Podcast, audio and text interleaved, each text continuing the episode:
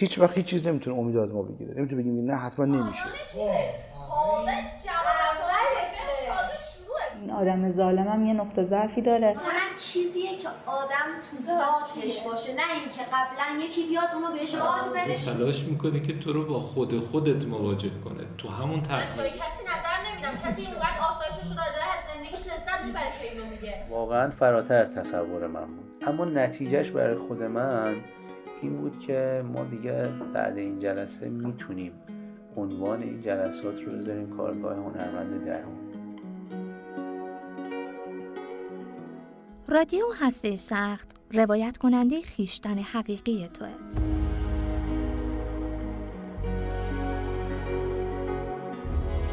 رسیدن به این خیشتن مثل شکافتن هسته سخته.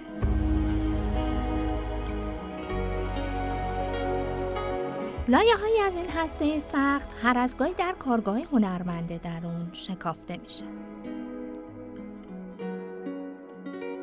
کارگاه هنرمند درون معتقده تو در درون خودت یک هنرمند داری که باید اونو آزاد کنی. هنرمندی که در درون هسته سخت زندانی و فراموش شده.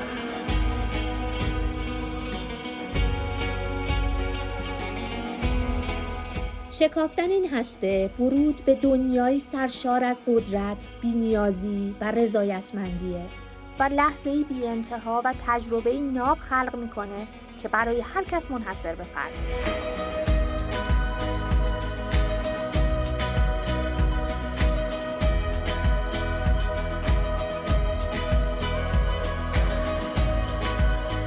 سلام من سمیه یگانم. همراه من قسمت دوم رادیو هسته سخت با نام پژواک درون رو خواهید شنید. آقای رحیمی فرد تسهیلگر و خانم سعیدی مددکار این جلسه هستند.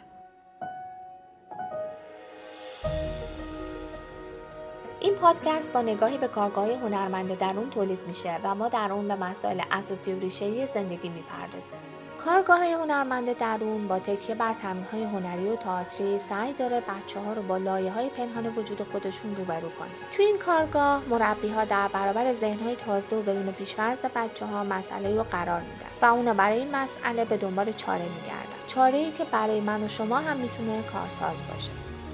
جلسات ما از روز یکشنبه 15 اردیبهشت 98 شروع شد برنامه‌مون این بود که با یه سری تمرین های جسمی و حرکتی این قالب کلاس های مرسوم رو بشکنیم و بچه ها رو ببریم به سمتی که احساس کنن این کلاس با کلاس های دیگه خیلی متفاوته.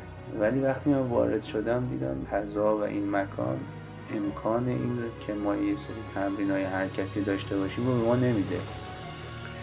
رشته هم پنبه شده. برای همین دیگه خودم سپردم به اون اتفاقی که در لحظه میفته شرایط پیش بینی نشده در جلسه مربی رو به چالش کشیده بود. حضور تعدادی از پدر مادرها در جمعی که اغلب بچه ها همدیگر رو نمیشناختن و تازه اومده بودن با هم آشنا بشن کارو سختتر هم کرده بود. جای کوچیک و عدم امکان استفاده از تمرین‌های حرکتی هم شرایط رو پیچیده تر کرد. اما این تازه شروع یک جلسه جنجالی و پربحث بود.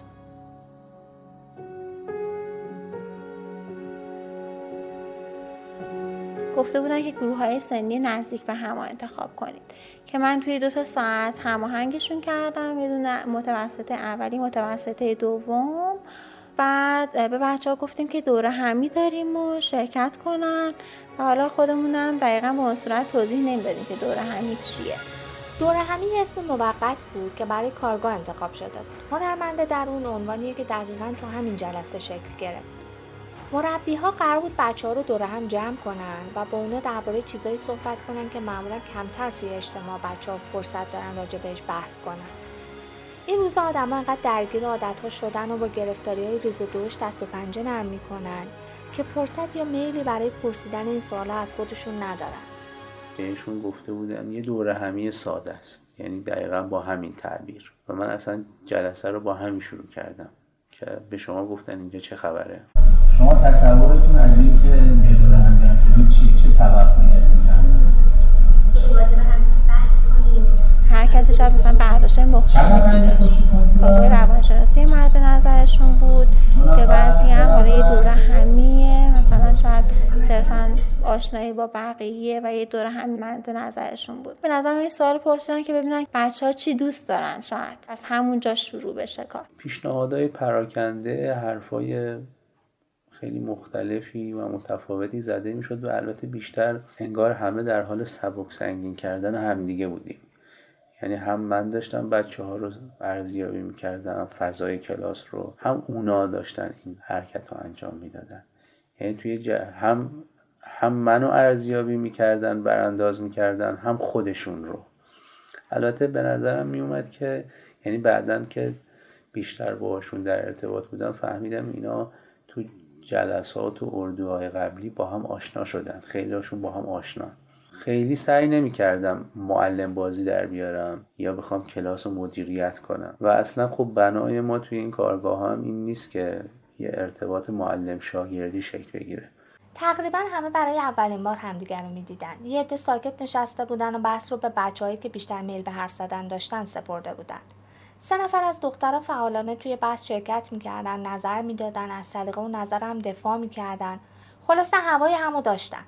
این اتحاد و هماهنگی در کنار سکوت بقیه حسابی به چشم میومد چهار پنج سالی شاید بیشتر باشه که بچه ها توی فعالیت های دارالاکرام شرکت می‌کردن از تو اردوهای کارگاه های طراحی نقاشی. سه تا فنگ دارم سه تا از بچه ها بودن که قبلا با هم دیگه تو همین کارگاه ها آشنا شده بودن.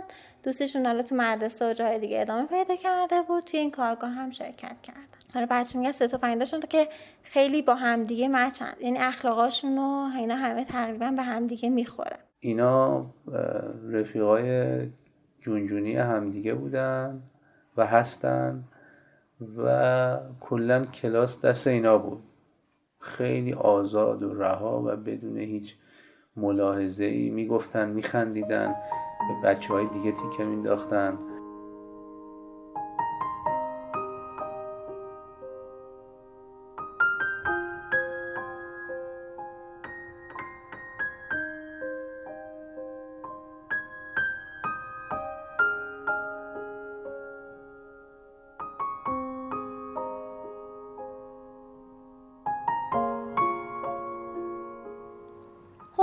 چیست؟ این سوالی که از سوالهای اساسی و سخت دنیای هنره. سال هاست که هنرمنده و منتقدای هنری دارن تلاش می‌کنن هنر و هنرمند رو تعریف کنن. در واقع تعریف هنر انقدر درونی و غیر قابل لمسه که همه رو برای یک تعریف ملموس و روشن به دردسر انداخته. حالا بچه های دبیرستانی و کسایی که از دریچه کوچیک خودشون به این دنیای بزرگ نگاه می‌کنن با این سوال مواجه شده بودن. این سوال بچه ها رو برد به مسیری که تاریخ هنر از اون گذشته بود. خیلی بی مقدمه گفتم هنر چیه؟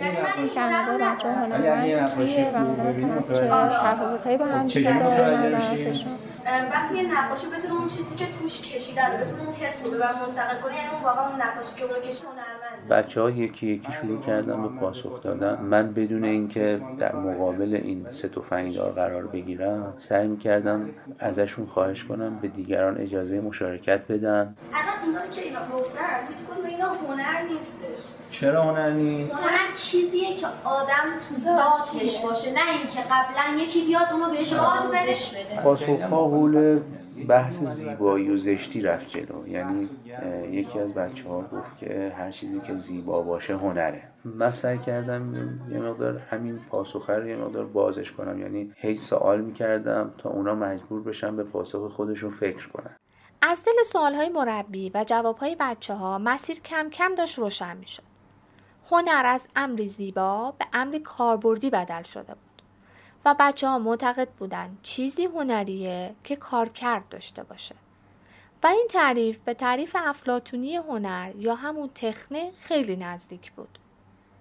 اما بچه ها همینجا هم متوقف نشدن. اونا اومده بودن تا هنر رو توی زندگی خودشون معنی کنن. رفتیم جلوتر و بچه ها خودشون انگار مثلا ذهنشون گرم شده باشه به این پاسخهای جدیدی می‌رسیدن. یکی از بچه ها گفت که اون چیزی که سودی داشته باشه و مفید باشه زیباست. قدم به قدم داشت باز می‌شد که چیزی که ما تو ذهنمون هنر میپنداریم چه ویژگی هایی داره. رسیدیم به سودمندی. خب من رشته تحصیلی فلسفه هنر بود. همه آن چیزی که من توی کتاب های درسی خونده بودم رو بچه ها بدون اینکه اون زمینه رو داشته باشن داشتن خیلی راحت و رشته به رشته باز می‌کردن و به همون مفاهیمی می‌رسیدن که فلاسفه هنر رسیدن. به نظر من هنرمند کسی که مثل داوینچی رو نمی‌دونم می‌شناسیم یا یه ذره اسم خنده داره. ولی علم پرسپکتیو رو گذاشته خب؟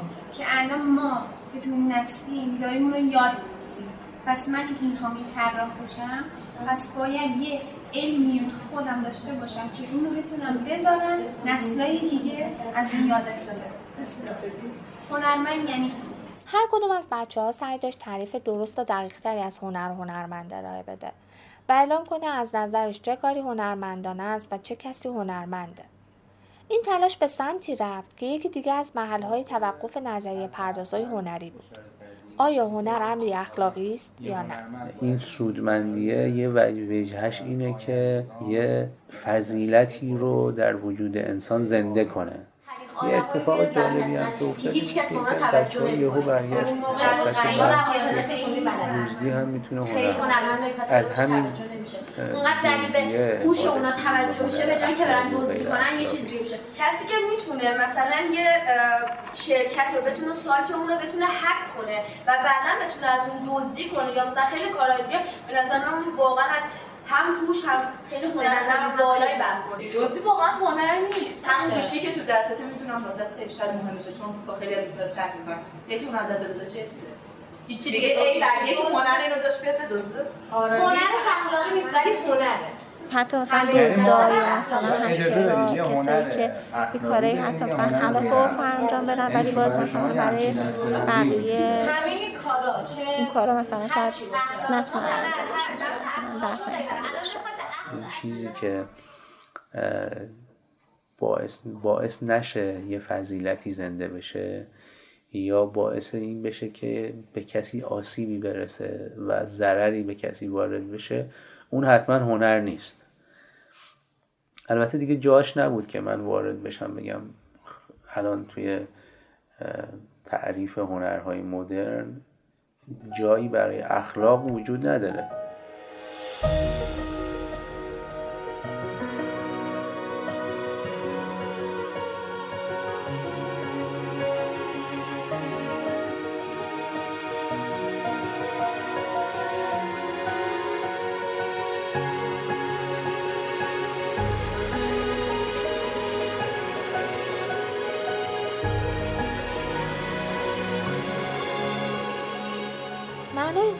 ایران باستان با معنای امروزی و متداول اون متفاوته. در ایران باستان به کسی هنرمند می‌گفتن که می‌تونسته یه کاری رو با دقت و ظرافت بالا انجام بده. این توان انجام دادن کار فضیلتی همراه با مهارت بوده و البته تنها در نسبت با خوبی و نیکی معنادار می‌شد. بچه ها بدون اینکه از این مطالب خبر داشته باشن این تعریف رو ارائه می‌دادن. و آدم هنرمند رو کسی می‌دونستن که می‌تونه کاری رو با مهارت کم نظیر انجام بده اولش وقتی این سوالا پرسیدم همشون رفتن سراغ اون تصور قالبی که همه ما راجع به هنر داریم. مثلا فیلم سینمایی مثلا تابلوی نقاشی. ولی وقتی خودشون راجبش حرف زدن و من فقط سوال کردم آمدانه پریز می‌کردم از اینکه خودم پاسخی بهشون بدم وقتی سوال سوال ریزتر شدم وارد جزئیات شدیم خودشون به این نتیجه رسیدن که واقعا دایره هنر خیلی گسترده تر از این حرف هست. هر کدومش یه نظر خاصی می‌دادن. یعنی مثلا یکی میگفتش که هنرمند هر کسی می‌تونه باشه. بعضی می‌گفتن که نه هنرمند کسی که توی رشته خاصی کاری که می‌تونه بکنه که بقیه شاید نتونن توی رشته انجام بدن یا کسی دیگه بتونه انجام بده. یعنی واقعا به تکواندو مثل هنر نگاه می‌کنی؟ یکم بیشتر توضیح اگه ورزشکار باشه هنر تو وجودش مثلا الان من ورزشکارم سمت دور به چیزا نمیرم مثلا خودم هم بخوام نمی‌تونم برم کاربرد هنر به این معنا درک و بینشی می‌خواد که در وجود یک حکیم پنهان شده و تنها برخواست از احساس صرف نیست بلکه از حکمت و خرد برمیاد. بچه ها خواسته یا ناخواسته به سراغ این مسئله رفته بودن و به دنبال این اثر در زندگی خودشون میگشتن. به دنبال هنرمندان زندگی کردن بودن و هنر زندگی و حکمت اون رو می‌خواستن. غیر از آمادگی بدنی شاید تعریف هنر ما تعریف هنر تو سنت ماست که ما رو به این سمت می‌بره ولی همین پاسخ ها نشون می‌داد که بچه ها اتفاقا پایگاه سنتی خیلی قوی دارن. علا رقم این که ازش فرار می‌کنن یا تظاهر می‌کنن که دیگه نسبتی با سنت ندارن اما مشارکت تو بحثشون نشون می‌داد که اتفاقا یه سری ارزش های سنتی تو زندگیشون وجود داره که نمی‌تونن ازش چشم پوشی کنن. رادیو هسته سخت ابتکاری است از مؤسسه دارالکرام که دانش آموزان در معرض ترک تحصیل را بورسیه می کند. و در این پادکست ها سعی می کند هنرمند درون آنها را به تصویر کشد.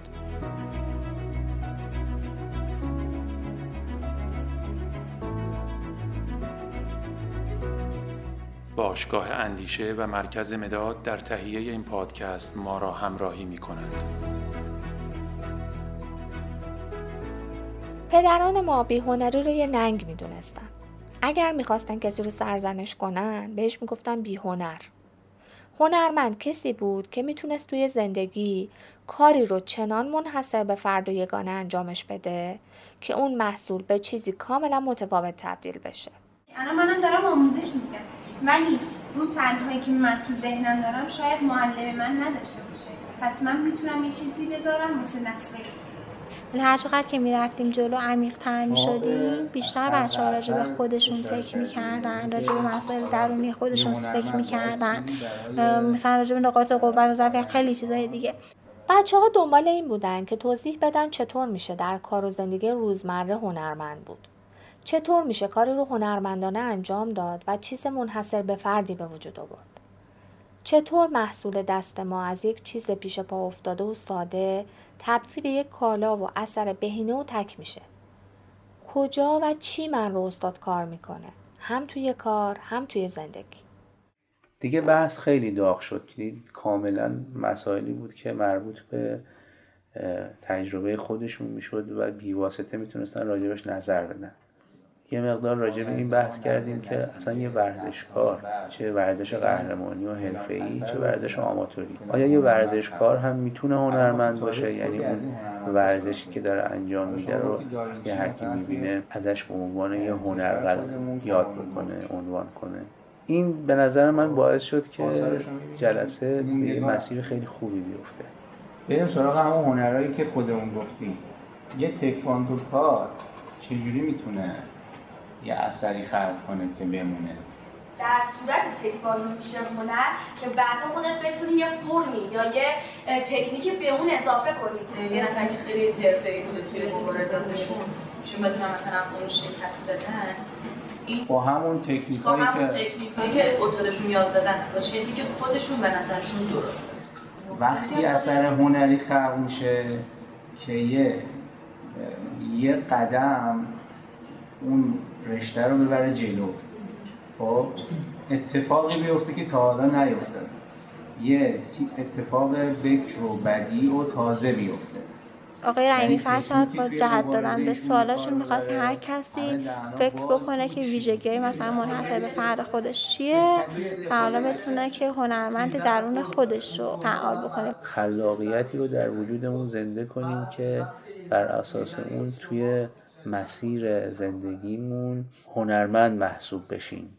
یا وقتی کسی محصول دست ما یا محصول فکر ما خروجی شغل ما رو می‌بینه اون رو یک هنر قلمداد کنه و یک زرافت هایی توی اون محصول ببینه که بگه این کار دست یک هنرمنده یا محصول ذهن یک هنرمنده.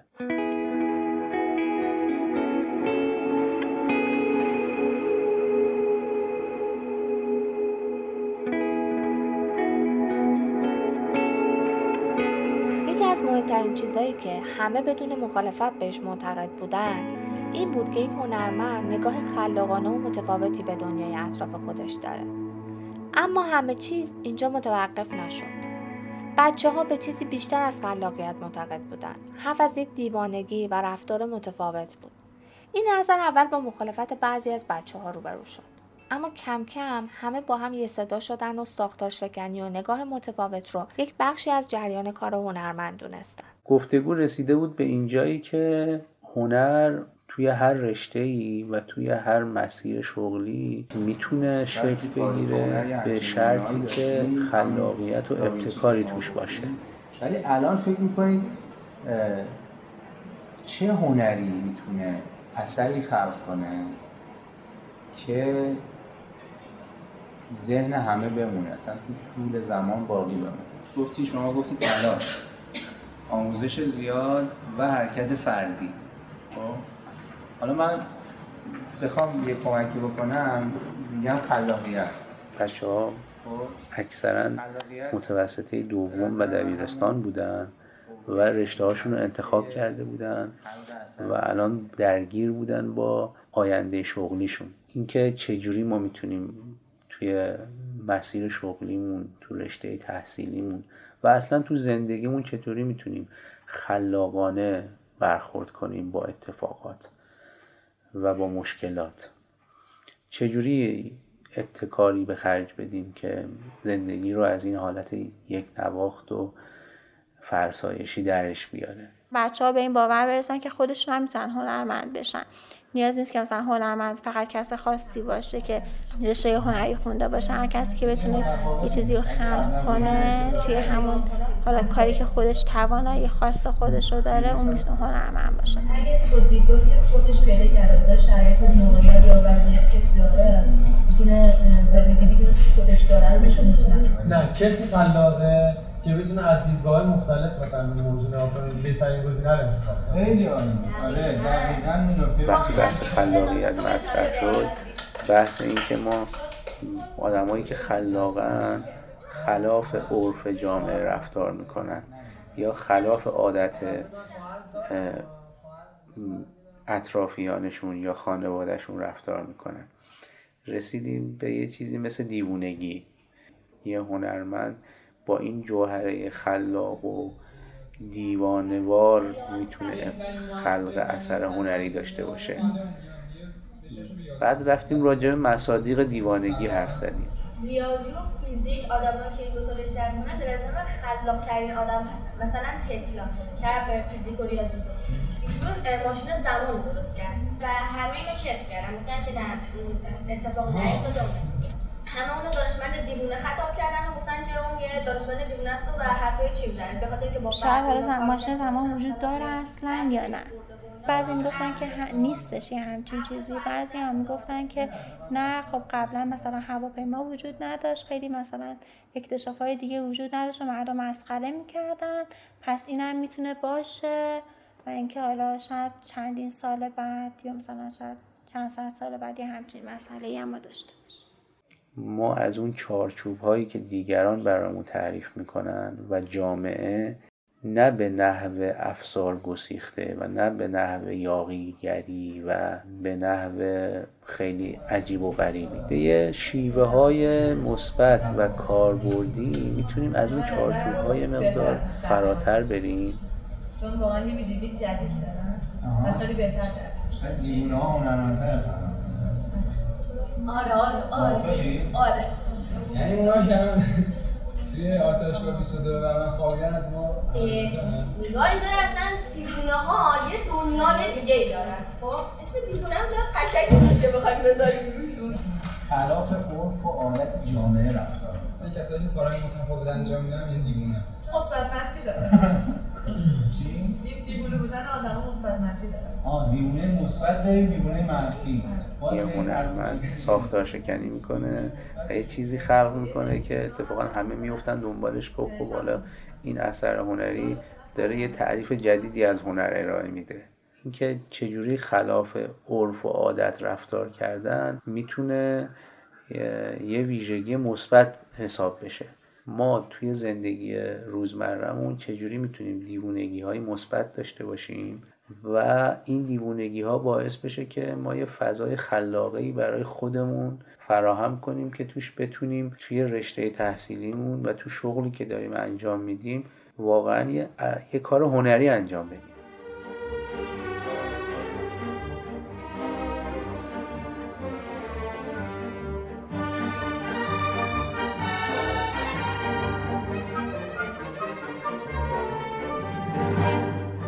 در این بخش از کلاسی تمرین به بچه ها داد. توی این تمرین یک کاغذ دست به دست بین بچه ها میچرخید هر کس جمله‌ای که به ذهنش می‌رسید رو توی اون مینوشت. در آخر جمله ها خونده شد. همه جمله ها ساده و پیش پا افتاده بودن. ولی اون وسط یه جمله با بقیه جمله ها خیلی فرق داشت. در واقع نه تنها با بقیه جمله ها بلکه با تفکر معمول جامعه هم متفاوت بود. مضمونش این بود که مرگ زیباترین جای زندگیه. کمی راجع به همین صحبت کردیم. بچه ها موافق و مخالف راجبش حرف زدن. البته خودش رو معرفی کرد و از جملهش هم دفاع کرد. یکی از اون سه تفنگدار بود.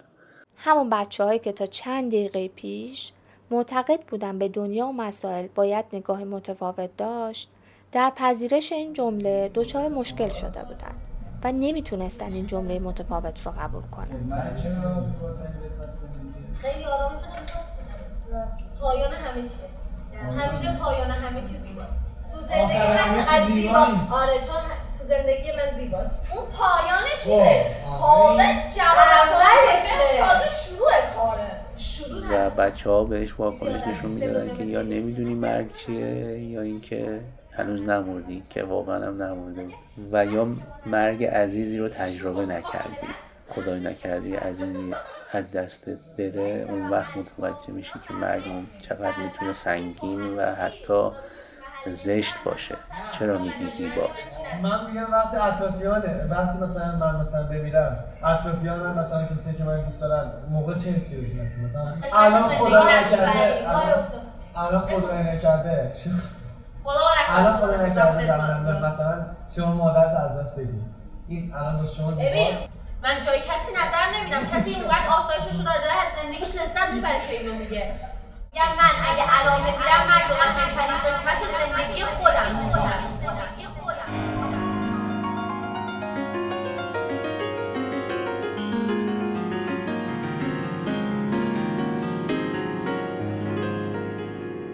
من برای اینکه زندگی مستقل خودم رو داشته باشم برای اینکه بتونم رشد کنم و مسیر منحصر به فردم رو دنبال کنم باید هم نگاه متفاوت و خارج از قاعده به مسئله پیش روم باشه و هم با شجاعت بتونم عقیده خودم رو هر چند مخالف با عرف و جامعه و نگاه دیگران بیان کنم و به اون پایبند باشم. این وسط شاید متهم بشم به دیوانگی یا عدم تعادل. اما اگه دست به این کار نزنم هیچ وقت پیشرفتی که می‌خوام به دست نمیارم.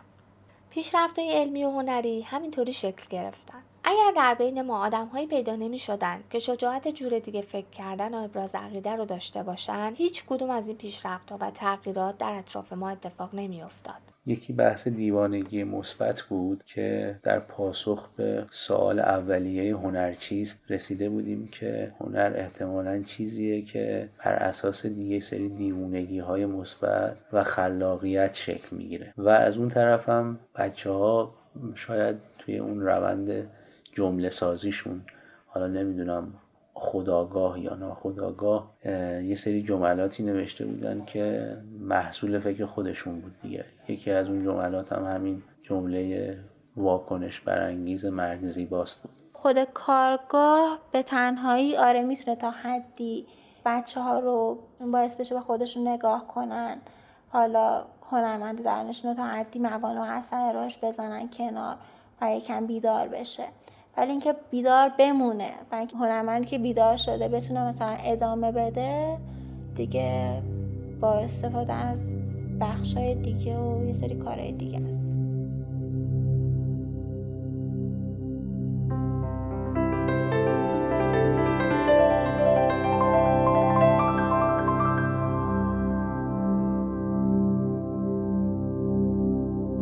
تجربه که بچه ها در این جلسه از سر گذروندن اونا رو به این مسیر هدایت کرد تا نگاه تازه و متفاوتی به زندگی داشته باشند.